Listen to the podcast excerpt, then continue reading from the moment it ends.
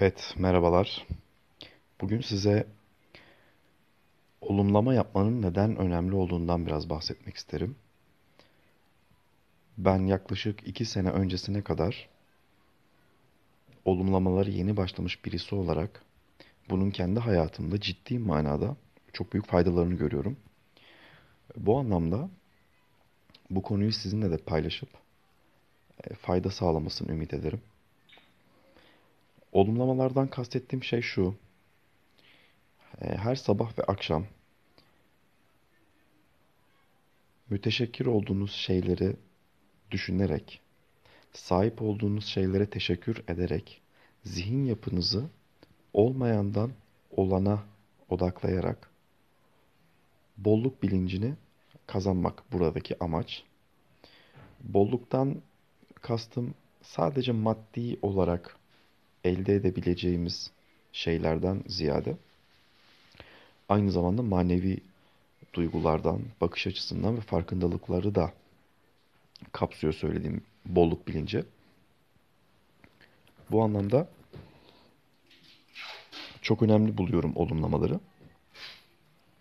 Peki neden düzenli olarak yapmalıyız sorusunun cevabı ise zihnimizi bu olumlamayı düzenli olarak yaparak olmayandan olana doğru odaklamak ve sürekli bu kanalda kalmasını sağlamak asıl amaç.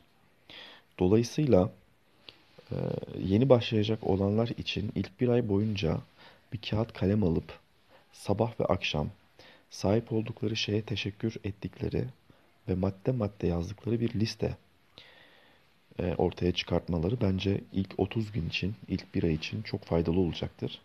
Ve daha sonra göreceksiniz ki sabah ve akşamları bunu zihin yavaş yavaş kabul etti ve buna alıştığı için siz farkında olmasanız da zihin bunu kendi kendine içinden arka planda tekrarlamaya başlayacak.